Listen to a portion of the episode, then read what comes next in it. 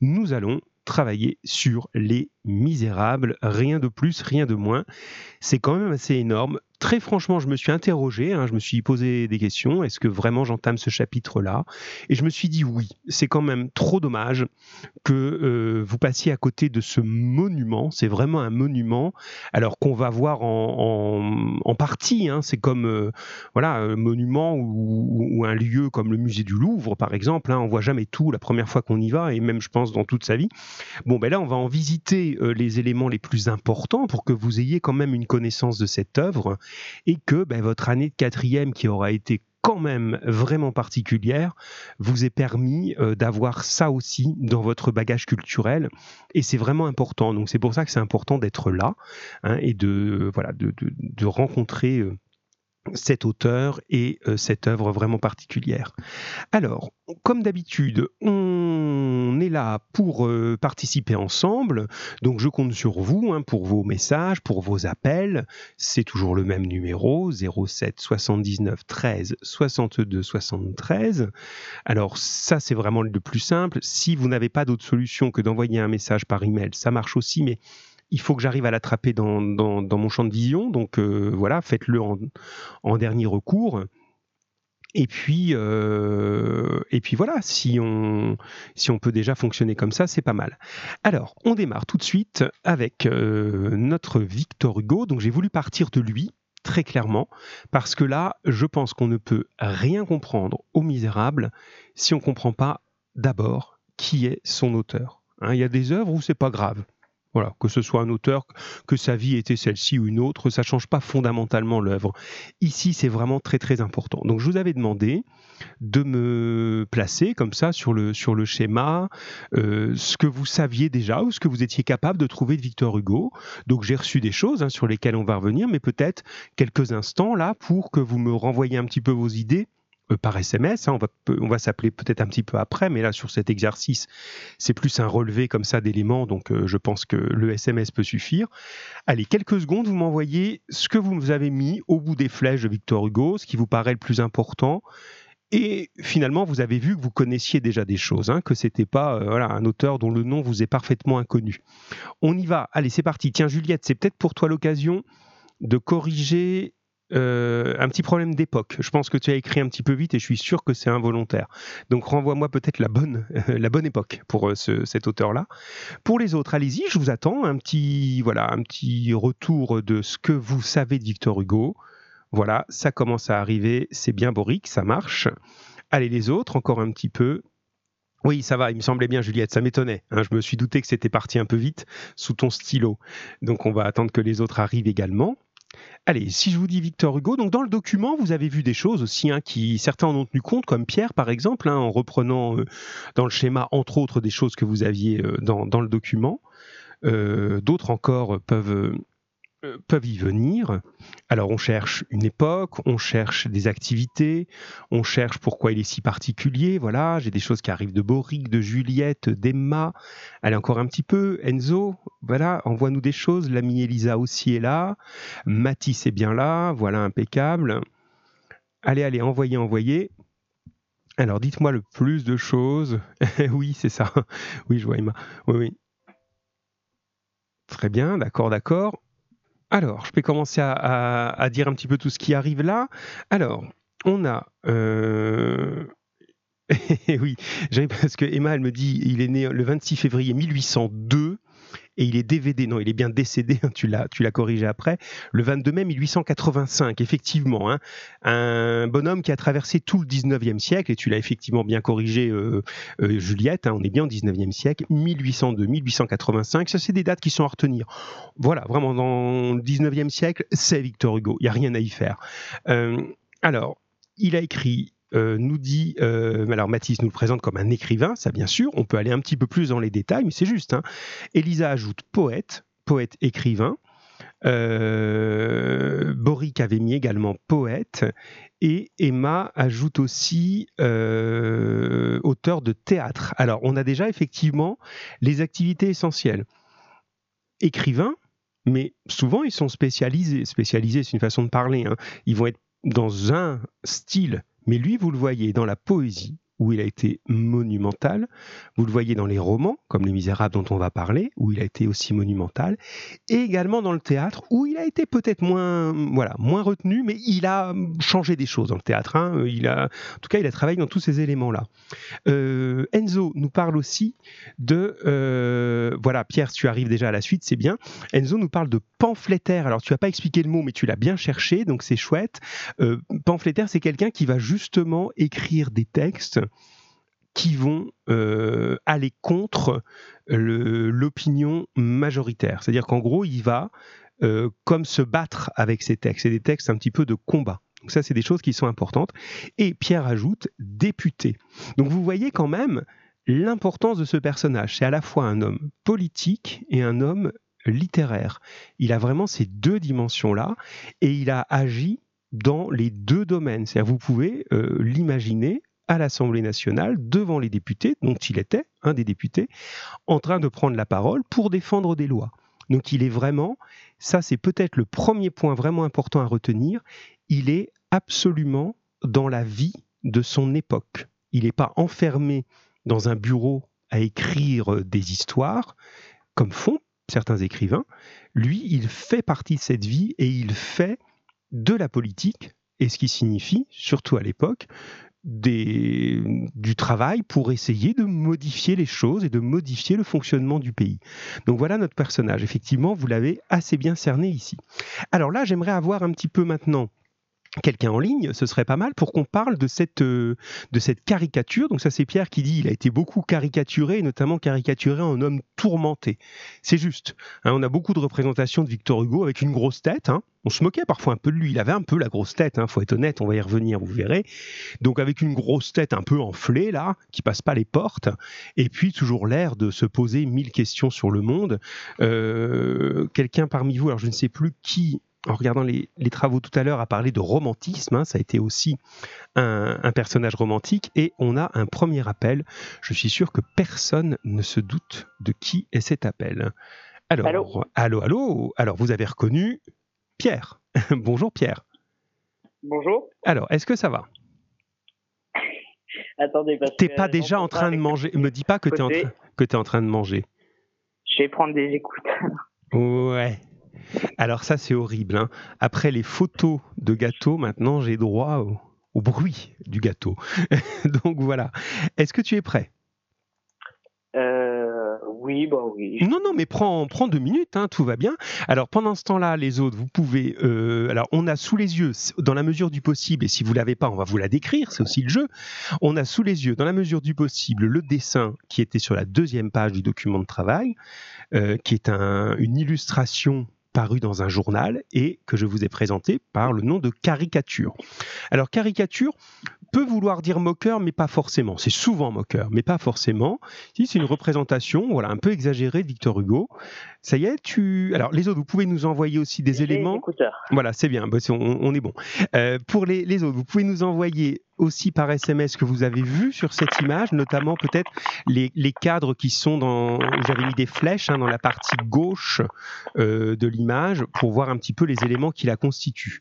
Alors Pierre, si tu peux déjà nous décrire... Alors, vous voyez, des fois en classe, dans ce monde ancien où on allait en classe, vous avez connu, ça vous souvenez encore. Je vous disais, quand on décrit une image, il faut faire comme si on décrivait pour la radio ou pour quelqu'un qui serait aveugle. Bon, ben là, on est dans cette situation de radio. Donc, on décrit l'image pour quelqu'un qui la voit pas. Comment tu ferais ? Alors, déjà, on n'est pas sur Terre. Oui, allons-y. On est dans l'espace. Et on voit Victor Hugo, du coup, au milieu de la caricature. Oui. Avec dans sa main gauche, une lyre. Dans sa main droite, un bébé. Oui. À sa droite, justement, il a aussi un lion. Oui. À l'arrière-plan, on peut voir la lune, si j'ai bien compris. Des étoiles aussi. Oui, partons comme ça pour le moment, oui. Et en dessous de lui, il a un retour. Et il est habillé en blanc. Voilà. Avec une espèce de toge, un peu comme les Romains, là, une toge blanche comme ça. Donc oui, la description me paraît très juste, hein, effectivement. On personnage un petit peu dans une espèce d'espace, un peu en hauteur, là. tout habillé de blanc. Alors, c'est bien d'avoir vu la lire, hein. Vous êtes nombreux à l'avoir trouvé, hein. Je vous avais mis des lettres un petit peu pour vous aider. J'avais un doute de savoir si vous alliez voir tout de suite. Donc, on a bien la lyre dans une main, le bébé dans l'autre, le lion à côté et le vautour en dessous. Bon, tout ça, évidemment, absolument pas réaliste. Ça a un sens, c'est-à-dire que chaque objet ou chaque élément, animal, etc., représente quelque chose. Alors, les autres pouvaient réagir un petit peu. Vous êtes un peu endormis aujourd'hui. Allez-y, hein, vous pouvez continuer pendant que Pierre nous donne oralement ces choses. Donc, toi, qu'est-ce que ça représente, ces éléments-là ? Si on prend justement la lyre, le lion, le bébé, le vautour, enfin, l'un de ces éléments. Ah, les autres aussi, voilà, ça commence à arriver, c'est bien. Oui. Moi, de mon point de vue et avec mes petites recherches, l'auteur, pour moi, il veut qu'on juge Victor Hugo comme un pseudo-dieu, entre guillemets, avec à côté de lui le lion. Donc, normalement, pour moi, ça représente le courage. Oui, alors Enzo est en train de réagir aussi. C'est bien, Enzo. Donc, Enzo, je t'appelle Lion, c'est pas terrible. Enzo nous dit le lion représente la force, c'est juste. C'est plus la force que le courage, mais bon, les deux étaient justes, hein. Mais effectivement, le lion, c'est la force, c'est juste. Ensuite, c'est bien, ça réagit dans tous les sens, allez-y. Le vautour, ça, pour moi, ça représente l'ennemi un peu de Victor Hugo qui tourne autour de lui comme des charognes, absolument attendre le bon moment pour attaquer. Et puis, pour la lire, je pense que c'est un côté un peu étourdi, un peu penseur. Alors, c'est un côté quoi, tu dis ? Étourdi, penseur. Ah, étourdi, penseur, non, pas tout à fait, mais bon, tu nous as amené déjà des choses. Alors, regarde, je vais te relayer un petit peu ce que nous disent les autres. Alors... Matisse, effectivement, on est plus dans l'instrument de musique, on va l'appeler une lyre, hein. C'est vrai que ça ressemble assez à une harpe, on peut même penser un peu à une guitare, enfin en tout cas une partie d'une guitare, mais c'est vraiment la lyre, hein, qui, en gros, repensez plutôt à la harpe, si vous ne voyez pas exactement ce qu'est une lyre, hein, comme ça on en gratte les cordes comme ça. Bien, alors Enzo nous dit, en complétant bien ce que tu amènes, hein, Pierre, on a... Alors, la force du lion, on en a parlé. La lyre qui représente les arts, c'est juste, qui représente les arts, voilà. Les arts, tout simplement, ce sera mieux. Et on parle aussi de lyrisme. Pierre, tu sais ce que c'est, être lyrique ? J'avais déjà entendu, j'avais la définition à un moment, mais je sais plus. Alors, on va la remettre à jour, c'est pas un problème. Le lyrisme, c'est l'expression forte des sentiments. La lyre, c'est l'instrument du poète qui, justement, exprime des sentiments. C'est ça l'idée. Donc, on a vraiment ce côté-là. Je continue avec Enzo avant de passer à Emma et Boric qui ont envoyé des choses très intéressantes aussi. Et les autres peuvent continuer. Alors, le bébé représente effectivement l'innocence chez Enzo. On peut ajouter la fragilité, hein, l'innocence, la fragilité. Alors, j'ai passé d'abord chez Boric. Montre que oui, que Victor Hugo apparaît comme le plus grand poète de la galaxie, hein, l'idée de cet espace, et Emma interprète l'espace plutôt comme son caractère. Il peut être le jour comme la nuit. Bon, tout ça me paraît très juste. On peut le préciser un petit peu. Alors, peut-être on prend avec Pierre pour terminer provisoirement avec toi, parce que je pense qu'on te retrouvera et ce sera très bien. Dans le cadre 3, toi, comment tu résumerais ça ? Donc, en gros, dans le but de ce caricaturiste, de ce dessinateur. En somme, le caricaturiste. Alors, je te capte pas très bien. Je sais pas si tu fais comme d'habitude ou pas, mais là, c'est pas très clair en fait. Si, mais c'est peut-être la connexion. Oui. Sinon, je vois pas. Alors, vas-y, reprends. Oui, c'est mieux là, peut-être. Donc, en somme, celui qui a fait la caricature, il veut donc cette discussion de Hugo comme je reprends un peu les idées des autres. Hein. Comme un grand poète. Oui, c'est ça, l'idée du grand poète, oui. Avec une force. Oui. Qui exprime des sentiments. Très bien. Mais qui a aussi un petit côté sensible. Oui, c'est ça, oui. Et et après c'est tout. Ben, ça me paraît déjà pas mal. Alors Enzo, d'accord, donc je prends note de ton numéro. Ouais, tu as changé de téléphone parce que tu avais du mal à entendre. D'accord, j'espère que c'est mieux maintenant, j'espère que ça va pour les autres. Mais là, normalement, moi, ça va, mais Pierre, on le captait un peu mal. Donc, on a peut-être des soucis là, de réseau en ce moment. Bon, en tout cas, c'est bien. On se retrouve peut-être tout à l'heure. Pierre, je reprends un petit peu la main. Je te remercie. À tout à l'heure, oui. Alors, on a une bonne analyse qui est donnée en partie par Pierre et en partie par vous aussi, qui avez alimenté avec l'idée du lion, du bébé, de sa fragilité, etc. Donc, c'est vraiment, voilà, une représentation très flatteuse, c'est-à-dire très positive de ce Victor Hugo, qui est représenté comme une espèce de puissance, de personnage comme ça, que tu as qualifié de divin, Pierre, on peut presque aller jusque-là, une puissance assez supérieure, qui justement avance un peu au-dessus du monde. Ça y va, là, pour déjà qu'il n'était pas très modeste, ça ne va pas l'aider à l'être, mais il avance comme ça avec la force du lion, avec la douceur de celui qui protège le bébé, cette idée de protecteur, avec la puissance de l'art, de la poésie.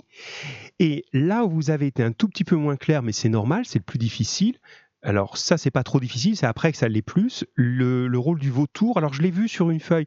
Le vautour, c'est un charognard, c'est donc celui qui, cet oiseau, en réalité, a pour habitude, fonctionnement alimentaire, de dévorer les autres carcasses d'animaux morts. Donc il y a un côté assez, souvent assez répugnant pour nous, vu de l'extérieur, mais bon, ça fait partie des choses naturelles. Et ce vautour-là représente symboliquement tout le mal. C'est-à-dire que quand on dit de quelqu'un, d'un être humain, celui-là c'est un vrai vautour, ça veut dire qu'il profite de la fragilité, de la souffrance, de la mort des autres pour justement en tirer sa nourriture. C'est ça l'idée. Un charognard, il n'a pas le courage de se nourrir lui-même, il attend que les autres soient faibles pour les attaquer. C'est ça l'idée. Et vous remarquerez que ce vautour, il est placé tout en bas de l'image, comme si justement Victor Hugo le dominait ou le faisait fuir, le repousse. Et j'en arrive au dernier point de cette image qui est vraiment important. Vous avez d'un côté la nuit, vous l'aviez vu ça, la nuit avec les étoiles, et de l'autre côté tout simplement la lumière, le soleil. Vous m'avez dit la lune, c'est pas idiot de votre part parce qu'il n'y a pas les deux en même temps d'habitude, mais là on veut montrer les deux en même temps puisque l'idée c'est que Victor Hugo, attention ça y va là, quand il avance, il doit faire jaillir la lumière contre la nuit. Et ça, vous allez voir, j'ai vraiment voulu partir de ça dans notre chapitre, là, dans notre gros chapitre, parce que c'est une idée absolument de base pour comprendre Les Misérables. Les Misérables, c'est la lutte de la lumière et de la nuit. Les deux ayant chez Victor Hugo un sens extrêmement puissant. La nuit, c'est le mal, c'est l'ignorance. La lumière, c'est la connaissance et c'est le bien. Vraiment, ces deux idées-là s'opposent complètement. Il veut faire sortir les gens de la nuit pour les emmener vers la lumière de la connaissance. Ça, c'est vraiment l'élément important. Voilà. Donc sur cette image, on est plutôt pas mal. Donc vous voyez, et tout ça, on va le retrouver dans le livre. C'est pour ça que j'insiste aujourd'hui dessus. Passons à la troisième page où je vous avais mis cette fois-ci deux discours qui vous permettaient de voir à quel point on parle ici d'un homme politique. Donc je vais relire avec vous ces deux discours et puis je vais demander ensuite, alors je vous pose déjà, pour ceux qui ne l'auraient pas eu sous les yeux, alors le rôle occupé, on a déjà la réponse, il a été député, mais je vous demande plutôt le type d'idée qu'il défend. Qu'est-ce qui est important pour lui ? Quel genre de loi il aimerait voir passer ? Donc réfléchissez à ça, vous pouvez commencer à envoyer par SMS, ou bien je vais essayer de vous appeler là, ou appelez-moi pendant que ça lit. Allez, c'est parti, je relis simplement le premier. Donc on est dans ce premier texte, dans un véritable texte prononcé à l'Assemblée nationale. La même que vous voyez à la télé, elle n'a pas beaucoup changé. Cette idée, on a un bonhomme qui monte à la tribune, comme ça, en hauteur, et qui va parler aux autres pour dire ses idées et demander un vote. Tout ça, encore aujourd'hui, c'est enregistré, parce que c'est la parole des hommes politiques, publics, c'est enregistré. Alors à l'époque, pas avec des magnétophones, c'était noté par quelqu'un qui tapait à la machine, et c'est conservé dans les archives de l'Assemblée nationale, et le texte que je vous sors là a été conservé par l'Assemblée nationale et c'est le résultat d'une vraie réunion. Donc c'est pour ça que vous voyez, on a l'impression, alors je vois des réponses qui arrivent, et c'est, oui c'est bien Boric, c'est juste, continuez les autres, ouais très bien aussi Pierre, c'est marrant, des fois on dirait que vous êtes les uns à côté des autres. Pierre, tu copies pas sur Boric s'il te plaît, hein, quand il écrit une réponse. Bon, non je blague bien sûr. C'est pour ça que vous avez l'impression que c'est un peu comme au théâtre, on voit Monsieur le Président, : Monsieur Victor Hugo, : ce sont les gens qui dialoguent. Alors le Président, c'est pas celui de la République, c'est le Président de l'Assemblée nationale, celui qui dirige la séance. Et on entend vraiment, puis oui, dernière chose, avant enfin de lire, les petites expressions entre parenthèses, qu'au théâtre on appelle les didascalies, hein, les précisions, sont écrites aussi dans les archives de l'Assemblée nationale pour montrer comment les gens réagissent. Pendant que, si vous regardez la télé, vous verrez la même chose. Hein. Aujourd'hui, quand un député prend la parole, ben souvent les autres ils réagissent. Il y en a qui applaudissent, il y en a qui vont huer, c'est-à-dire faire oh, des choses comme ça en fonction de s'ils sont en soutien ou contre lui. Hein. Eh bien, on avait la même chose à l'époque. Allons-y. Monsieur le Président, la parole est à Monsieur Victor Hugo. Victor Hugo. À mon sens, le but lointain sans doute et difficile à atteindre, j'en conviens, mais auquel il faut tendre dans cette grande question de l'enseignement, le voici. L'instruction gratuite et obligatoire. Vive exclamation à droite, à gauche, très bien, très bien. Monsieur Victor Hugo. L'instruction gratuite et obligatoire. Obligatoire seulement au premier degré, c'est-à-dire l'école primaire, gratuite à tous les degrés, gratuite pour tous les niveaux. Nouvel assentiment à gauche, c'est-à-dire nouveau mouvement de soutien. Ah oui, on est d'accord, à gauche. L'enseignement primaire obligatoire, c'est le droit de l'enfant qui, ne vous y trompez pas, est plus sacré encore que le droit du père et qui se confond avec le droit de l'État. Voici donc, selon moi, le but auquel il faut tendre dans un temps donné. Instruction gratuite et obligatoire, dans la mesure que je viens de marquer. Un immense enseignement public, donné et réglé par l'État, partant de l'école du village et montant de degré en degré, d'étage en étage, jusqu'au Collège de France, plus haut encore jusqu'à l'Institut de France, les portes de la science toutes grandes ouvertes à toutes les intelligences. Vive approbation à gauche. Partout où il y a un esprit, partout où il y a un champ, qu'il y ait un livre. Pas une commune sans une école, pas une ville sans un collège, pas un chef-lieu, une grande ville, sans une faculté. Un vaste ensemble, ou pour mieux dire un vaste réseau d'ateliers intellectuels, gymnases, lycées, collèges, chaires, bibliothèques. Gymnase, c'est pas forcément sportif à l'époque, hein, ça veut dire lycée aussi. Rire à droite et au centre, approbation à gauche. Victor Hugo, gymnase, lycée, collège, chaire, bibliothèque, échauffant partout les vocations, éveillant partout les aptitudes.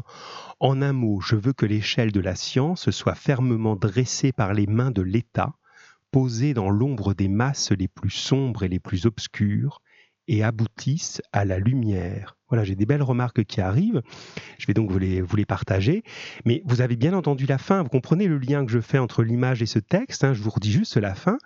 Je veux que l'échelle de la science, l'échelle du savoir, soit fermement dressée par les mains de l'État, c'est maintenant, écoutez bien, posée dans l'ombre des masses les plus sombres et les plus obscures, et aboutisse à la lumière. C'est vraiment l'idée de l'image.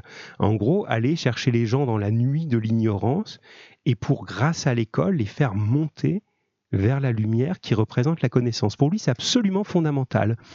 Alors, Boric et Pierre nous disent tous les deux que ce qu'ils défendent, c'est effectivement l'école gratuite et obligatoire. Absolument, hein, vous avez tous les deux les mêmes choses, hein, et c'est juste, c'est normal, vous avez le même texte.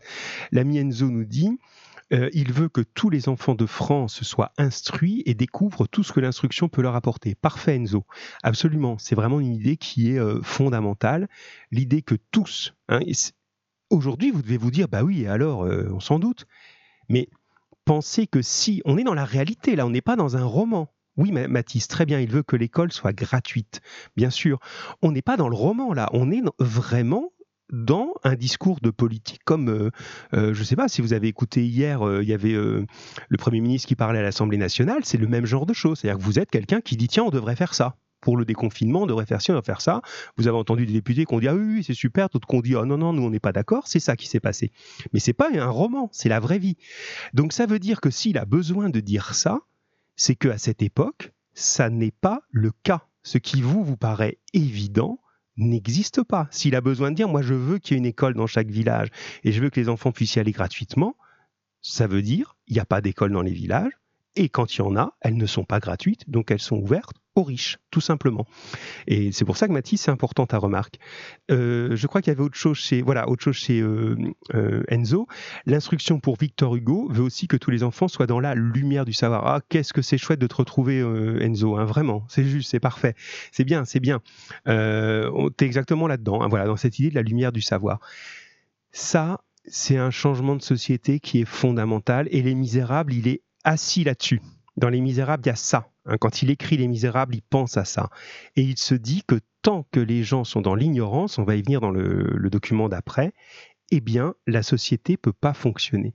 Ce qui est une absolue révolution. C'est incroyable de penser une chose aussi génialissime au milieu de rien. Il faut quand même le vérifier, ça. Et vous aussi, aujourd'hui, c'est un peu étrange, mais vous sentez un peu, alors heureusement pas au point de 1848, hein, on est en 48 là, vous sentez à quel point l'école est importante en ce moment, d'accord, hein, puisque là vous en êtes privé pour des raisons sanitaires, hein, et ben voilà, vous êtes un peu loin, vous êtes un peu, parfois vous ennuyez, il y a des choses qui vous manquent, vous sentez que c'est difficile d'accéder au savoir, d'accéder à la connaissance, on fait ce qu'on peut, hein, les uns et les autres à distance, mais au moins c'est possible, ça existe, voilà. Imaginez quand ça n'existe pas. Et donc, pour terminer là-dessus, si ça n'existe pas, c'est parce qu'à un moment, la société considère qu'elle n'en a pas besoin. Et que un enfant, c'est chouette, parce que ça peut travailler. Maintenant, vous pouvez revoir toutes les images que vous avez pu voir peut-être dans vos livres d'histoire, où les enfants d'une dizaine d'années sont au travail à cette époque-là, de 10 ans, de 12 ans, et finalement, on n'a pas besoin de perdre le temps de la société à leur payer l'école qui rapporte rien, alors qu'ils pourraient très bien travailler. Voilà l'idée. Et quand à un moment, vous avez un Victor Hugo qui dit « Mais non, on devrait peut-être à un moment faire autre chose pour aller vers la connaissance, c'est pas mal. » Deuxième texte, les amis, c'est bien, vous avez de bonnes réactions là-dessus. C'est un texte très, très, très, très connu, ça. J'en ai pris qu'un bout, j'ai eu du mal à le couper. Hein. Déjà, c'était long, mes documents, donc j'ai eu du mal à couper, mais j'ai coupé quand même. Alors, il fait aussi quelque chose. C'est que lui, financièrement, tout va bien pour lui. Hein. Il n'a jamais été dans la misère, hein, Victor Hugo. Mais il va aller visiter les endroits les plus pauvres pour voir ce que c'est. Alors, pas pour voir comme il irait au zoo, dire « Ah là là, ils sont bizarres », pour vraiment se rendre compte de ce que vivent les gens. Voilà, il ne reste pas dans son confort pour avoir des belles idées et dire « Moi, je trouve que les enfants, il faudrait les éduquer. Moi, je trouve ceci. » Il dit « Bon, ben, je vais aller voir un peu. » Et il va se promener à Lille. Lille, la ville de Lille, dans le nord de la France, et il va découvrir des rues dans lesquelles les gens vivent dans de véritables caves. C'est ce discours, on le connaît sous le nom du discours des caves de Lille. Ça aussi, représentez-vous, on est au 19e siècle, ça vous paraît très très vieux, c'est pas si loin que ça, hein, de nous. Alors, pas connu, ni vous ni moi, hein, bien sûr, mais c'est pas comme si on parlait du Moyen-Âge, on dit, bon, ok, Moyen-Âge, ils sont à cheval, ils vivent dans des... Enfin, même c'est caricatural, hein, ce que je dis, mais la société n'est pas développée à ce point. Là, on est à un moment où... Ben, le monde est développé, la langue française est celle d'aujourd'hui, vous la comprenez parfaitement. On est dans un monde moderne, déjà. Des gens, en France, vivent dans des caves. Et voilà ce que fait Victor Hugo, il va... C'est incroyable aussi, ça. Je l'aime beaucoup, hein, Victor Hugo, ça doit se sentir. Hein. Il va arriver devant les députés à l'Assemblée, qui sont des gens plutôt d'un milieu favorisé. Alors, c'est que des hommes à l'époque, hein, qui sont plutôt bien dans... Voilà. Et il dit, ben voilà, moi, je vais vous raconter ce que j'ai été voir. Ça ne va pas vous plaire. Eh ben, tant pis pour vous, vous allez m'écouter quand même. Je lui donne la parole. Donc, ils sont à plusieurs, hein, à se promener. Nous trouvâmes dans cette cave, au pied de l'escalier, une vieille femme et un tout jeune enfant. Cette cave était si basse qu'il n'y avait qu'un seul endroit où l'on put se tenir debout, au milieu de la voûte. Des cordes sur lesquelles étaient étalés de vieux linges mouillés interceptaient l'air dans tous les sens. Au fond, il y avait 2 lits, c'est-à-dire 2 coffres en bois vermoulu, c'est-à-dire en train de tomber en ruine, hein, contenant des paillasses dont la toile, jamais lavée, avait fini par prendre la couleur de la terre. Pas de drap, pas de couverture. Je m'approchais d'un de ces lits et j'y distinguais dans l'obscurité un être vivant. C'était une petite fille d'environ 6 ans qui gisait là, qui était étendue là, malade de la rougeole, toute tremblante de fièvre, presque nue, à peine couverte d'un vieux haillon de laine. Par les trous de la paillasse sur laquelle elle était couchée, la paille sortait. Un médecin qui nous accompagnait me fit toucher cette paille. Elle était pourrie. La vieille femme, qui était grand-mère, nous dit qu'elle demeurait là avec sa fille, qui est veuve, et 2 autres enfants qui reviennent à la nuit.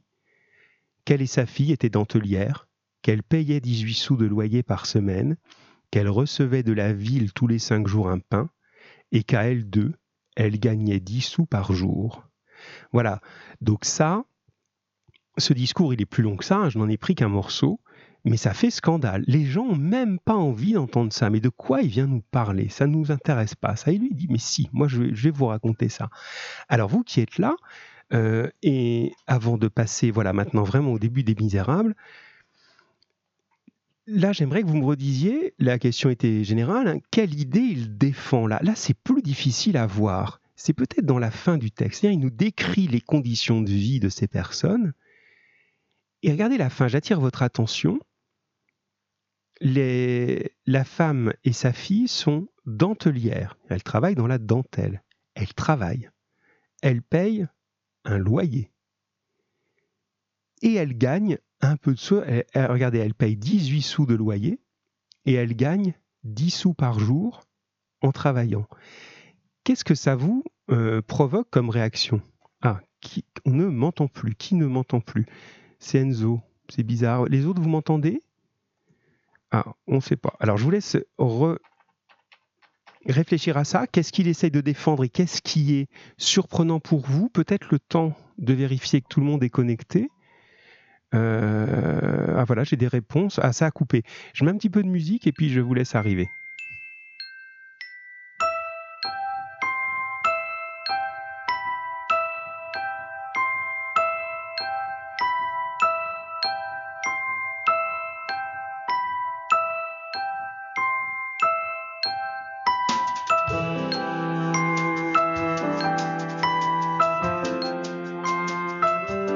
Apparemment, il y a des jours plus faciles que d'autres en termes de connexion. Et là, j'ai l'impression qu'il y a des gens qu'on a un petit peu perdus, mais qui sont en train de revenir. Donc Enzo, apparemment, ça refonctionne.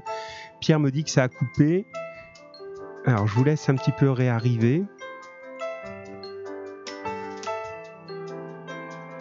Alors, de mon point de vue, ça tourne, mais...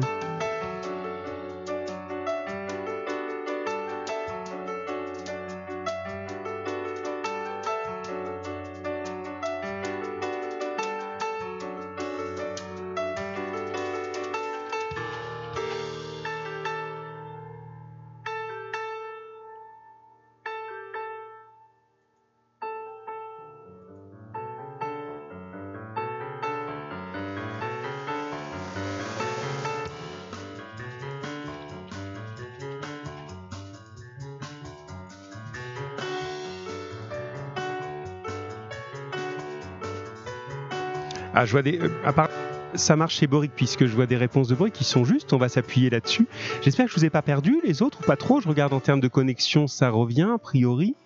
Confirmez-moi, s'il vous plaît, que ça fonctionne. Alors, je reprends Boric à partir des réponses de Boric pour ne pas perdre trop de temps. Et c'est juste. Alors, ce qui est dénoncé, c'est bien sûr la pauvreté, mais c'est surtout... a priori, il y a pas mal de coupures aujourd'hui, me dit Isabelle, donc je ne sais pas pourquoi. Pourtant, moi, j'ai la même situation que d'habitude, je ne sais pas ce qui peut justifier ça. Ouais, ça bug. Bon, on va essayer de faire au mieux, alors, il faut que ça tourne, là. Allez, on va passer l'orage, parce que je ne peux rien faire de plus. J'essaye de voir si je pourrais déconnecter des trucs, moi, qui peut-être prennent de la bande passante, mais je ne crois pas, non. Ah, a priori, c'est revenu, voilà. Bon, Je coupe tout ce qui est en trop. Voilà. Alors, l'ami Boric, merci d'avoir relancé parce que ça nous permet de reprendre pied sur toi, grâce à toi, pas sur toi. Alors, effectivement, tu insistes sur le fait qu'elle gagne de l'argent, elle doit redonner encore pour payer un loyer, et c'est ça, effectivement. Alors, en soi, c'est pas scandaleux, les gens peuvent payer un loyer, sauf que elle est dans une situation qui est dans un logement qui est absolument invivable, hein, on dit insalubre, c'est le mot imprécis, dans lequel elle ne devrait pas vivre, en plus avec une petite enfant qui est malade, etc. Et ça, on imagine qu'on n'y ferait pas vivre un animal et on lui fait payer ça. Ça a un coût, elle doit payer ça à un propriétaire qui donc s'enrichit grâce à elle. D'accord ? En plus, c'est pas quelqu'un qui se dit « Oh, ben moi, j'ai pas envie de travailler, je reste dans mon coin, ». Elle travaille, sa fille travaille, donc elles ne sont pas paresseuses dans un coin, attendent que ça vienne. Elles travaillent et malgré leur travail, elles ne peuvent pas accéder à la vie. Et ça, c'est la chose qui est importante. C'est que le travail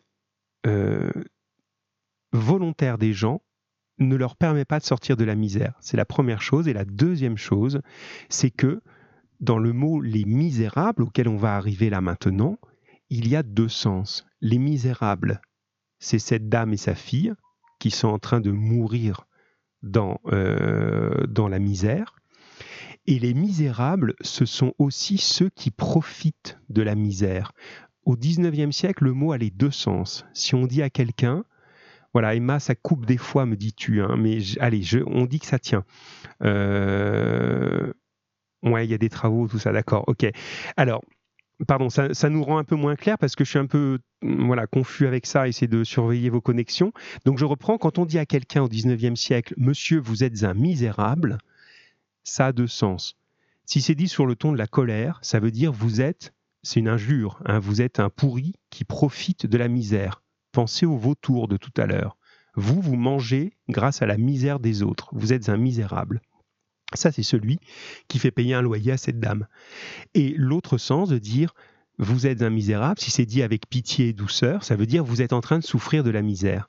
Eh bien, dans le livre qui s'appelle « Les Misérables », vous aurez les deux sens. Vous aurez des personnages qui sont mangés par la misère, écrasés par la misère, et vous aurez des personnages qui sont les vautours et qui, eux, s'enrichissent et profitent de cette misère. Et c'est ça, les misérables qu'on va rencontrer. Voilà, donc j'espère que je ne vous perds pas trop parce que notre réseau n'est pas très stable aujourd'hui.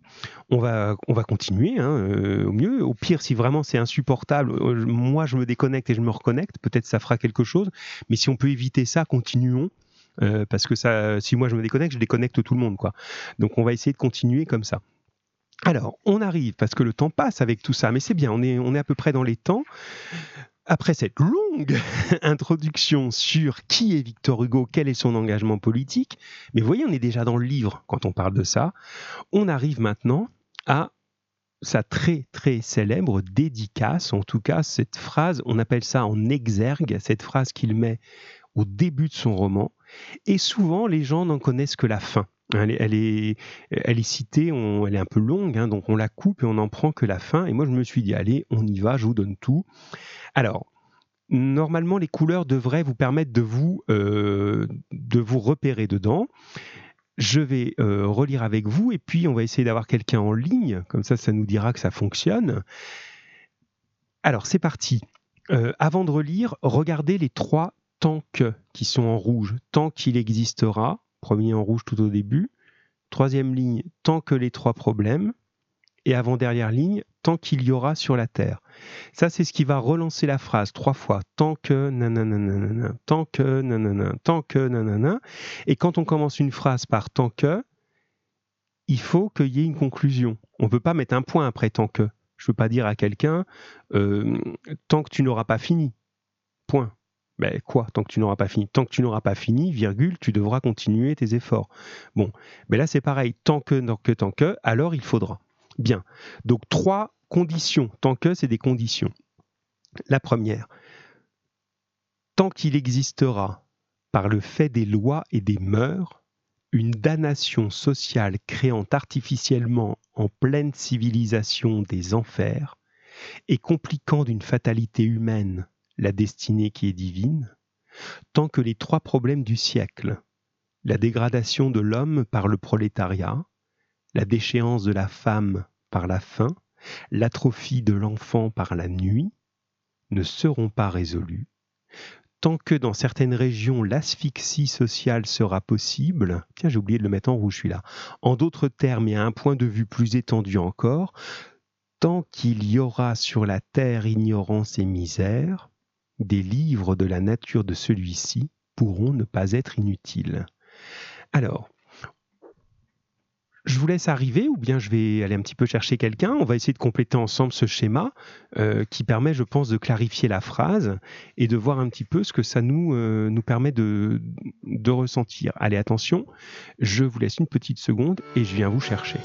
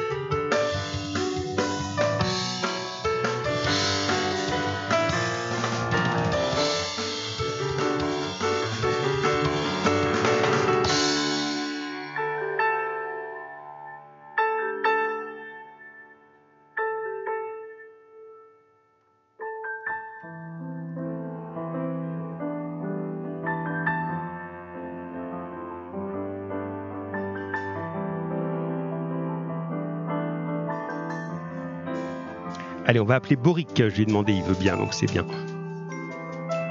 Alors, hop. Allô, Boric ? Allô ? Oui, bonjour Boric, comment ça va ? Oui, tu nous entends, ça va ? Oui. Oui, c'est bien. Bon, bah écoute, c'est chouette, on va regarder un petit peu cette phrase avec toi. Donc, alors, tu as le schéma sous les yeux ou tu as besoin que je te décrive tout ça ? Ah, j'entends pas bien. C'est pas bon aujourd'hui, hein, on a des problèmes. Hein. Je t'entends. Sous les yeux. Tu l'as pas sous les yeux ? Oui. D'accord, donc on va regarder ensemble. Alors, ça va être peut-être un tout petit peu plus compliqué comme ça, mais on va y arriver. Alors, je reprends le début de la phrase. Tant qu'il existera, par le fait des lois et des mœurs, les mœurs, ce sont les habitudes, une damnation sociale. Alors, quel est le résultat ? C'est peut-être difficile sans le schéma, mais on va y arriver. Quel est le résultat quand on a les lois plus les habitudes des gens ? Est-ce que tu as retenu la dernière expression, là ? Ça crée quelque chose qui... Damnation sociale. Très bien, une damnation sociale. Damner, ça veut dire être comme en enfer. Donc, en gros, lui, sa première considération, c'est que la société crée des enfers. Très bien, j'ai des réponses qui arrivent en même temps, ça va pouvoir nous aider, donc c'est chouette. Ouais, c'est bien ce que tu dis, Enzo. Je vais l'utiliser juste après. Je continue un petit peu avec le Boric. Alors, regarde, dans ce que je te dis maintenant, il y a deux choses, écoute bien. Il y a une fatalité humaine et une destinée divine. Sur mon schéma, j'ai fait une flèche qui va vers le haut, le chemin que l'humanité pourrait suivre vers le haut, et une flèche qui va vers le bas. Dans les deux expressions, d'après toi, laquelle va vers le haut, laquelle va vers le bas ? Fatalité humaine, pardon. Oui, la fatalité humaine va vers le bas. La fatalité, c'est le destin mauvais. Et l'autre ? L'autre, c'était la destinée divine. Ah, c'est la destinée divine en haut. Oui, c'est ça, exactement. Donc lui... L'idée de l'humanité, elle a ces deux chemins possibles. Elle peut s'élever ou elle peut s'enfoncer vers l'enfer et considère que c'est quand même terrible de dire ça. Hein. Les lois, c'est-à-dire l'organisation de la société, les habitudes, elles enfoncent l'humanité et lui, il voudrait bien qu'on fasse autrement. Ce que nous dit Enzo sous la forme, tant que les plus riches ne prendront pas conscience de la misère humaine, aussi sur le plan matériel que sur l'instruction, tant qu'ils ne prendront que les hommes qui travaillent pour eux, tant qu'ils ne comprendront pas, je pense, que les hommes qui travaillent pour eux ne sont pas des esclaves, et tant que les gens vivront dans l'ignorance des uns et des autres, on ne pourra pas avancer. Oui, tu as bien mis esclave. C'est juste, hein, tu as bien reformulé, hein, tant qu'on vivra dans l'ignorance les uns des autres, on ne pourra pas avancer. C'est juste, c'est bien. Merci Boric, on va continuer, parce que le temps passe en plus, hein, c'est compliqué aujourd'hui avec nos connexions. En tout cas, merci pour ce petit moment de réponse, et puis à bientôt. À bientôt, mon grand. Alors, pour les autres, on J'avance un petit peu plus là parce que je suis un petit peu embêté par cette connexion.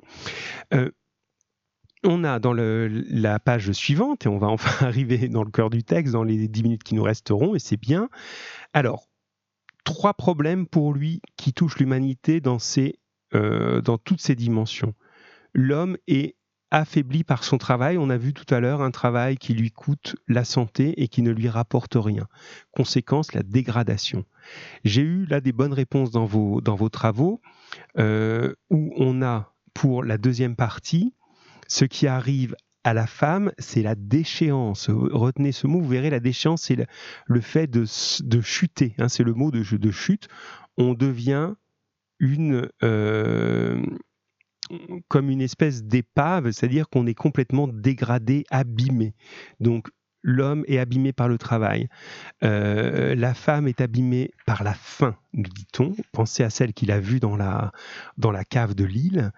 Et la dernière, c'est l'enfant qui vit l'atrophie. L'atrophie, c'est le fait d'être rapetissé physiquement, de ne pas pouvoir bien se développer. Et on retrouve ici la nuit. Voilà. Pour conclure sur cette longue dédicace, justement, qui nous met au début, si on prend que la fin de la phrase qui est la plus célèbre et la plus connue, « Tant qu'il y aura sur la terre ignorance et misère, des livres de la nature de celui-ci c'est Les Misérables, pourront ne pas être inutiles. » L'idée qui est derrière ça, c'est que si j'écris Les Misérables, c'est pour lutter contre tout ça. Et tant que il y aura sur la terre de l'ignorance et de la misère, alors mon livre servira à quelque chose. Sous-entendu, si un jour il n'y a plus d'ignorance et de misère, eh bien mon livre n'aura plus aucune utilité. Je pense qu'il a encore un peu d'utilité. Malheureusement, on peut se le dire. Donc vous voyez derrière ça, le grand projet. Un projet vraiment fort. Hein. Il ne prend pas, il ne dit pas « j'écris un bouquin pour divertir les gens pendant qu'ils ne savent pas quoi faire ». C'est vraiment un livre dont le but est de changer les choses. C'est pas très modeste, mais c'est pas sa qualité première, la modestie. Bien, on va, dans le petit temps qui nous reste, en espérant que je vous ai bien récupéré, enfin rencontrer maintenant le personnage qui va être celui qui va mettre en œuvre ce projet, personnage dont vous avez déjà entendu le nom, je pense, qui est Jean Valjean. Alors, on entend donc Isabelle dit, il y a encore beaucoup d'utilité, oui, je pense à ce livre, si on pouvait se dire, tiens, Les Misérables, ça ne sert plus à rien, on a tout réglé, mais non, il y a encore sur Terre ignorance et misère, on en a des preuves assez fréquentes, malheureusement, donc l'idée reste valable. Alors, là, vous allez rencontrer un des grands personnages de la littérature, c'est Jean Valjean. Alors, Jean Valjean, on a juste ce petit texte à regarder ensemble, puis un tout petit bout à lire après, mais ce sera bon. Alors, je regarde, voilà. Et puis, on aura quelqu'un au téléphone, on va dire que ça marche. Allez, ça marche moyen, mais on va quand même pas rater notre truc. Allez, on y va. Je lis le texte. Ce soir-là, Monsieur l'évêque de Digne était resté assez tard enfermé dans sa chambre. Il travaillait encore à 8 heures, quand Madame Magloire entra, selon son habitude, pour prendre l'argenterie dans le placard près du lit. Madame Magloire, c'est sa servante, son employée.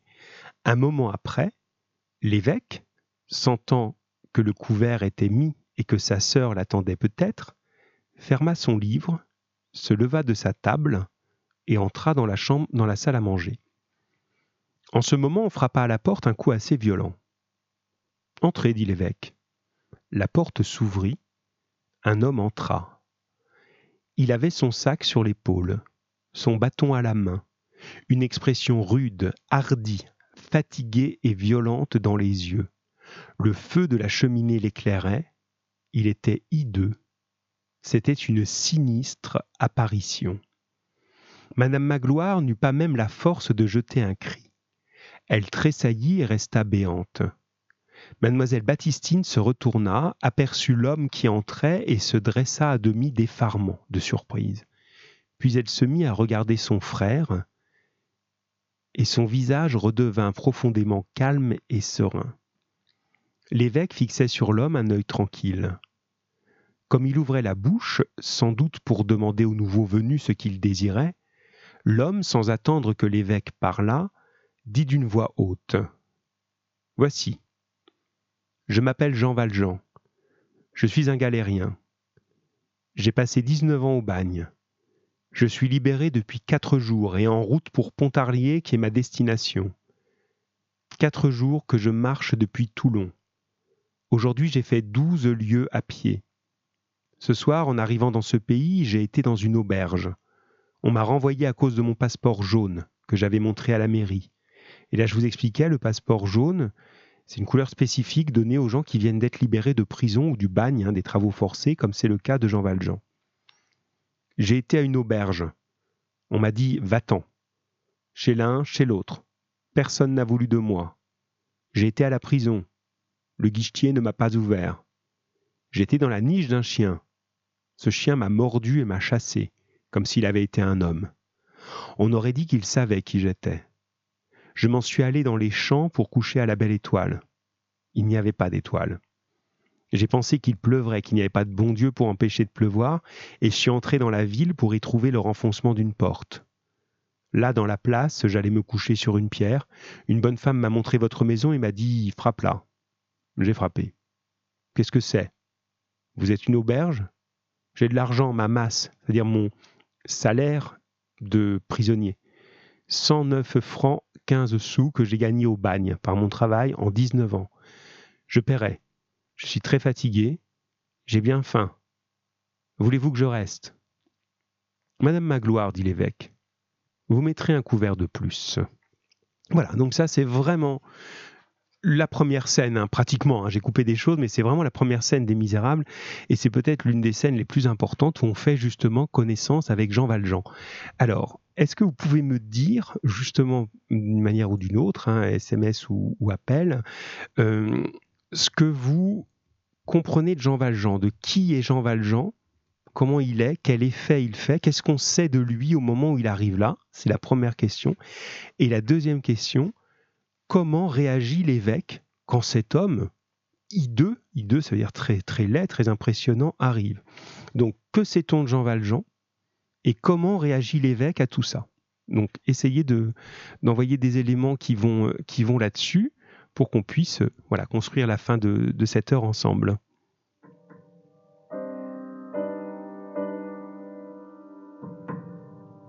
Voilà, j'ai déjà Enzo qui répond. C'est bien, allez-y les autres. Boric, Pierre, Juliette. Allez, on aimerait vous lire Matisse, c'est bien. Alors, qui est ce Jean Valjean ? Il nous dit des choses de son parcours déjà. Qu'est-ce que vous apprenez de lui ? Oui, c'est juste Mathis, c'est juste Enzo.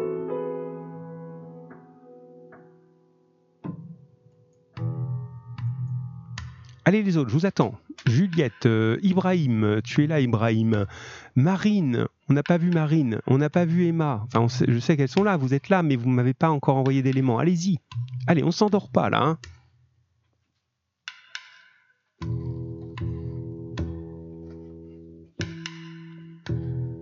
Voilà, c'est bien Boric.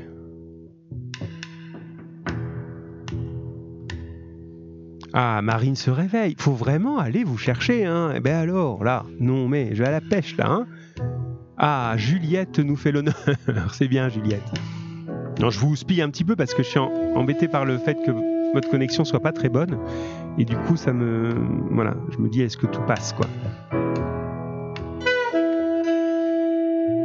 Alors, j'ai quelques petites choses qui arrivent, je commence à vous les dire, les autres continuez.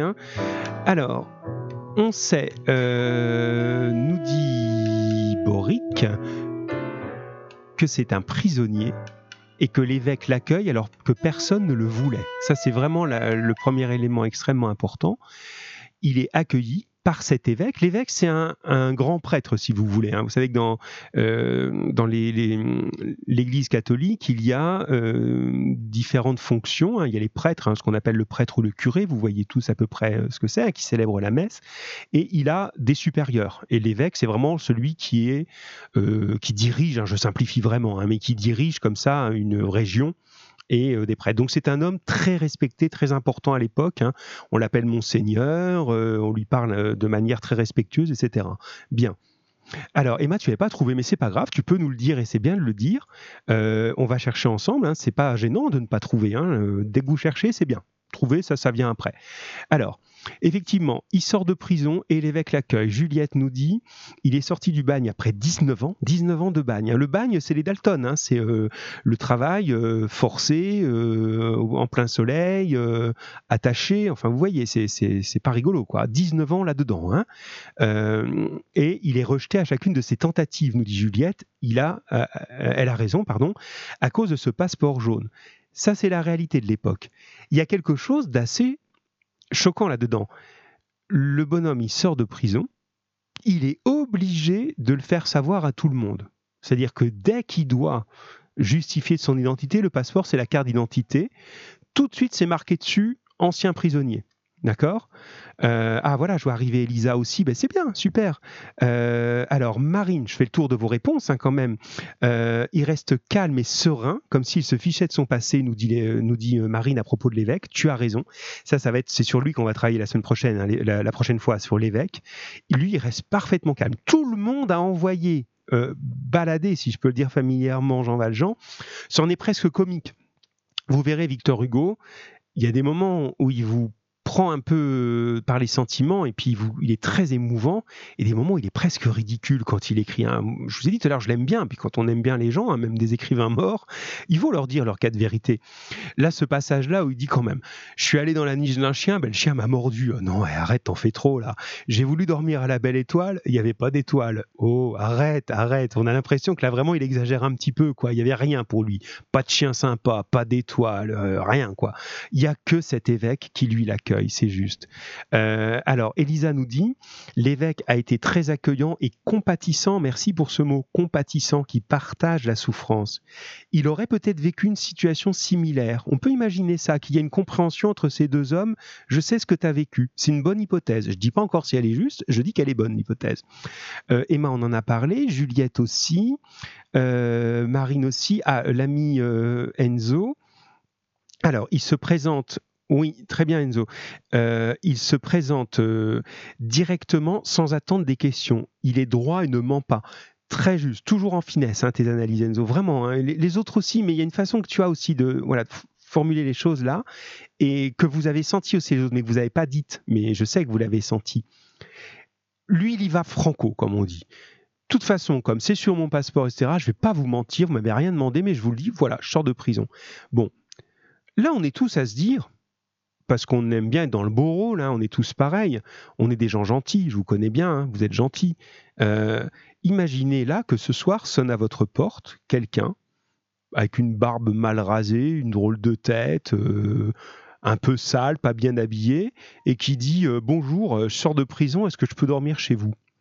Je ne sais pas ce que vous feriez, moi je crois pas que je l'accueillerais, je suis pas fier de vous dire ça, j'aimerais faire le malin et dire évidemment que je l'accueillerais, voilà. Mais je sais pas, je pense que j'aurais quand même un petit peu peur, on serait tous à se dire oula, mais c'est idiot, c'est pas parce qu'il sort de prison, bon il a fait quelque chose certes, ça y est il est libéré, il va pas à partir du moment où il sort de prison, il a fait sa peine, vous allez voir, en plus on pourra en reparler de sa peine, il y aura des choses à dire, il n'y a pas de raison qu'il soit plus suspect qu'un autre. Il n'est pas plus méchant. Avant d'aller en prison, il n'était jamais là en prison. Et pourtant, voilà. Bon, l'ami Ibrahim nous dit peut-être que l'évêque avait déjà vécu... Tiens, c'est marrant, vous avez tous cette idée-là. Peut-être que l'évêque a déjà vécu les choses qu'il a vécues. Voilà. Alors, est-ce qu'on ne peut... Ouais, il est fort ce Enzo. Est-ce qu'on ne peut comprendre que les gens, quand on a partagé leur situation... C'est intéressant, votre idée. Alors ça, ce serait ce que notre amie Elisa appelle la compassion. Je trouve ça intéressant. C'est oui, je sais ce que tu vis, mais c'est déjà fort, ça. Mais alors, le niveau supérieur, ce serait de dire, mais je ne sais pas du tout ce que tu vis, j'ai jamais vécu ça, mais pourtant je te comprends. Vous voyez, si on arrive à ça, on arrive à un niveau encore supérieur. Parce que c'est pas juste, je sais ce que tu sais. Je sais pas, mais je m'en fiche, ce que dit l'un de vous. Alors... Enzo, parce que j'ai pas tout dit de toi tout à l'heure, l'évêque est un homme bon qui ne juge pas les gens sur leur apparence, absolument, ni sur leur parcours de vie. Et toi, tu sais déjà, les autres peut-être aussi, tu nous spoil que comment Jean Valjean a fait tout ce temps pour avoir volé un pain. Un morceau, une baguette de pain si vous voulez. Il a volé du pain dans une boulangerie une nuit. Voilà ce qu'il a fait. Et il y a eu des complications qui vont le mener à 19 ans de bagne. On va juste lire ça tout de suite là. Au début, il était condamné à 3 ans pour ça. Donc pour le vol de ce pain, voilà ce qu'il est devenu et voilà qu'il est rejeté de partout. Et comme voilà, il sort effectivement de prison à cause de ça.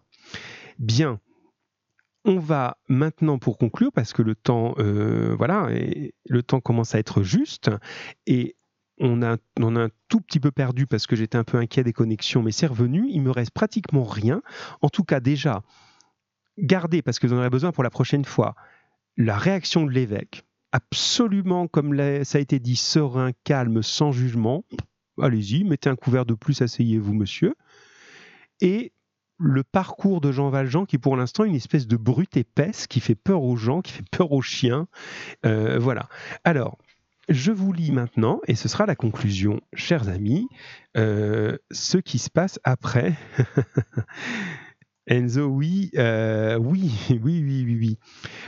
Alors ça, mettez déjà très en avance. Hein, nous dit une petite chanson des Misérables, vous allez connaître ça, je suis tombé par terre, c'est la faute à Voltaire. Ta-da, ta-da, ta-da. Vous connaissez ça? Le nez dans le ruisseau, c'est la faute à Rousseau. Et il y a un personnage qui chante ça qui s'appelle Gavroche. Mais Gavroche, il arrivera plus tard dans l'histoire. Hein. Pour l'instant, on rencontre déjà Jean Valjean. Mais c'est bien, vous avez plein d'éléments déjà.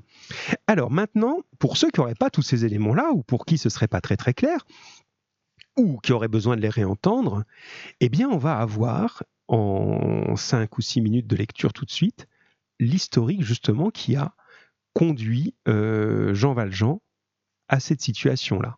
Donc, on en est à l'endroit où vous étiez. Hein, j'avais laissé le texte se couper là. Madame Magloire, vous mettrez un couvert de plus.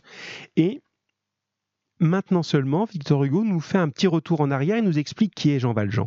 C'est parti. Là, écoutez simplement pour préparer la prochaine fois. Jean Valjean était d'une pauvre famille de paysans de la Brie. Dans son enfance, il n'avait pas appris à lire. Tiens, pensez à tout à l'heure. Je fais des petits commentaires, vous connaissez, je ne peux pas m'empêcher. Hein. L'ignorance dont parlait Victor Hugo. Voilà d'où il vient. Voilà pourquoi il est en situation difficile maintenant. Il n'avait pas appris à lire, parce qu'on ne lui a pas appris, tout simplement. Quand il eut l'âge d'homme, il était émondeur à Favrol. Émondeur, celui qui coupe un peu les branches des arbres. Sa mère s'appelait Jeanne Mathieu, son père s'appelait Jean Valjean ou Vlajean, sobriquet probablement et contraction de voilà Jean. Jean Valjean était d'un caractère pensif, sans être triste, ce qui est le propre des natures affectueuses. Somme toute pourtant, c'était quelque chose d'assez endormi et d'assez insignifiant, en apparence du moins, que Jean Valjean. Écoutez là, vous, tous les éléments, essayez de relever tout ce qui, dans votre tête comme ça, tout ce qui caractérise sa vie. Il avait perdu en très bas âge son père et sa mère. Il n'était resté à Jean Valjean qu'une sœur, plus âgée que lui, veuve, avec 7 enfants, filles et garçons. Cette sœur avait élevé Jean Valjean, et tant qu'elle eut son mari, elle logea et nourrit son jeune frère. Le mari mourut. L'aîné des 7 enfants avait 8 ans, le dernier, 1 an. Jean Valjean venait d'atteindre, lui, sa 25e année. Il remplaça le père et soutint à son tour sa sœur qui l'avait élevée. Cela se fit simplement, comme un devoir. Sa jeunesse se dépensait ainsi dans un travail rude et mal payé. On ne lui avait jamais connu de bon ami dans le pays. Il n'avait pas eu le temps d'être amoureux. Si on fait le bilan déjà de ce petit moment-là, dans l'historique quand même, il y a beaucoup d'arguments qui sont quand même pour son innocence. Il est orphelin très jeune, de père et de mère. Il est recueilli par sa grande sœur qui a déjà 7 enfants, mais qui le recueille quand même. Cette grande sœur perd son mari. Lui, il est le plus grand maintenant, des jeunes, donc c'est lui qui travaille pour tout le monde depuis le début quand même, il ne s'est pas ménagé quand même, il n'a même pas le temps d'être amoureux, nous dit-on. Bien, il gagnait dans la saison de l'émondage. Voilà, vous pouvez faire des remarques, hein, j'en vois qui arrivent, on les synthétisera après, hein, continuez. Il gagnait dans la saison de l'émondage, pendant qu'il travaillait dans les arbres, 18 sous par jour, puis il se louait comme moissonneur, comme manœuvre, comme garçon de ferme, comme homme de peine. Vous voyez, tous ces petits travaux. Pensez aux caves de Lille tout à l'heure. C'est pas parce qu'il travaille pas. Il fait 4 ou 5 métiers et malgré ça, il n'y arrive pas. Il faisait ce qu'il pouvait. Sa sœur travaillait de son côté, mais que faire avec ses petits-enfants ? C'était un triste groupe que la misère enveloppa et étreignit peu à peu. Écoutez cette phrase, elle est importante. Il arriva qu'un hiver fut rude. Jean n'eut pas d'ouvrage, la famille n'eut pas de pain. Vous voyez, ça c'est la situation de l'époque. Il n'y a pas de protection. Il fait froid, un hiver plus dur que les autres, donc il n'y a pas de travail. Lui travaille dans la nature, on n'a pas besoin de lui en plein hiver. Pas de travail, donc pas de pain. C'est impitoyable. Jean n'eut pas d'ouvrage, la famille n'eut pas de pain. Pas de pain, à la lettre, 7 enfants. Donc tout à l'heure, Enzo nous a donné un peu d'avance en disant il a volé un pain. Vous comprenez maintenant pourquoi. Essayez, imaginez si vous deviez le juger là. Voyez comme il a travaillé depuis toujours. On est en plein hiver, il fait très froid. Il n'a pas de ressources, pas parce qu'il veut rester couché, parce qu'il n'a pas de ressources. Personne ne veut le faire travailler. Et il y a 7 petits-enfants à la maison qui ont faim. Bon. Un dimanche soir, Maubert Isabeau, boulanger sur la place de l'église à Favrol, se disposait à aller se coucher lorsqu'il entendit un coup violent dans la devanture grillée et vitrée de sa boutique. Il arriva à temps pour voir un bras passer à travers un trou fait d'un coup de poing dans la grille et dans la vitre. Le bras saisit un pain et l'emporta. Isabeau sortit en hâte, le voleur s'enfuyait à toutes jambes. Isabeau courut après lui et l'arrêta. Le voleur avait jeté le pain, mais il avait encore le bras ensanglanté. C'était Jean Valjean. Donc voilà son crime. Voilà pourquoi il est criminel. Il a volé un pain pour nourrir ses 7 petits frères et sœurs. Donc on est tous d'accord pour dire, effectivement, je regarde ce que nous dit Enzo. Voilà, il devient finalement comme le père, c'est ce que tu dis, puisqu'il s'occupe des enfants. Et donc là, il vole pour les nourrir. Il ne vole pas pour se faire, du luxe. Il n'a pas volé du parfum cher ou une bague en or ou je ne sais pas quoi. Il a volé pour faire manger. Voilà, continuons. Jean Valjean fut déclaré coupable. Les termes du code pénal, étaient formels. Il y a dans notre civilisation des heures redoutables. Ce sont les moments où la pénalité, le tribunal, prononce un naufrage. Quelle minute funèbre que celle où la société s'éloigne et consomme l'irréparable abandon d'un être pensant. Jean Valjean fut condamné à 5 ans de galère. Ça aussi, il faut bien vous le représenter. 5 ans de travaux forcés, ça veut dire, pour avoir volé un pain. Vous imaginez Là, on se dit quand même, il y a quand même de l'excès, quoi. 5 années pour avoir volé un bout de pain. Bien, mais on n'est pas encore aux 19 ans qu'il nous a annoncé tout à l'heure, on y arrive. Le 22 avril 1796, une grande chaîne fut ferrée à Bicêtre. Ça, vous avez pu voir des images, c'est les forçats. On les attache comme des esclaves, les uns derrière les autres avec des chaînes. Ils ont un anneau de fer attaché au cou ou aux jambes, et généralement aux deux, et ils sont attachés à la queue leu-leu comme ça, à celui qui est devant et à celui qui est derrière. Il était assis à terre, oui, c'est bien Enzo, il était assis à terre... Jean Permaline, voilà, comme tous les autres. Il paraissait ne rien comprendre à sa position, sinon qu'elle était horrible. Il est probable qu'il y démêlait aussi, à travers les vagues idées d'un pauvre homme ignorant de tout, quelque chose d'excessif. J'avance un petit peu. Il partit pour Toulon. Il y arriva après un voyage de 27 jours sur une charrette, la chaîne au cou. À Toulon, il fut revêtu de la casaque rouge. D'un habit rouge, un peu comme les prisonniers en orange dans les prisons américaines. À Toulon, il fut revêtu de la casaque rouge. Tout s'effaça de ce qui avait été sa vie jusqu'à son nom. Il ne fut même plus Jean Valjean. Il fut le numéro 24601. Que devint la sœur ? Que devinrent les 7 enfants ? Qui est-ce qui s'occupe de cela ? C'est toujours la même histoire. Ces pauvres êtres vivants, ces créatures de Dieu, sans appui désormais, sans guide, sans asile, s'en allèrent au hasard et s'enfoncèrent peu à peu dans cette froide brume où s'engloutissent les destinées solitaires. Mornes ténèbres, où disparaissent tant de têtes dans la sombre marche du genre humain. Ils quittèrent le pays. Le clocher de ce qui avait été leur village les oublia. La borne de ce qui avait été leur champ les oublia. Après quelques années de séjour au bagne, Jean Valjean lui-même les oublia. Dans ce cœur, il y avait eu une plaie, il y eut une cicatrice, voilà tout. Vers la fin de la 4e année, le tour d'évasion de Jean Valjean arriva. Ses camarades l'aidèrent, comme cela se fait dans ce triste lieu. Il s'évada. Il erra 2 jours en liberté dans les champs, si c'est être libre que d'être traqué. Le soir du 2e jour, il fut repris. Il n'avait ni mangé ni dormi depuis 36 heures. Le tribunal le condamna pour ce délit à une prolongation de 3 ans, ce qui lui fit 8 ans. Vous voyez comment ça va augmenter maintenant. La 6e année, ce fut encore son tour de s'évader. Il en usa, mais il ne put consommer sa fuite. Il avait manqué à l'appel, on tira le coup de canon, et à la nuit, les gens de Ronde le trouvèrent caché sous la quille d'un vaisseau en construction. Il résista aux gardes Chiourme qui le saisirent. Évasion et rébellion. Ce fait prévu par le code pénal fut puni d'une aggravation de 5 ans. Nous voilà maintenant à 13 ans. La 10e année, son tour revint, il en profita encore. Il ne réussit pas mieux. 3 ans pour cette nouvelle tentative. 16 ans. Enfin, ce fut, je crois, pendant la 13e année qu'il essaya une dernière fois. Il ne réussit qu'à se faire reprendre après 4 heures d'absence. 3 ans pour ces 4 heures. 19 ans.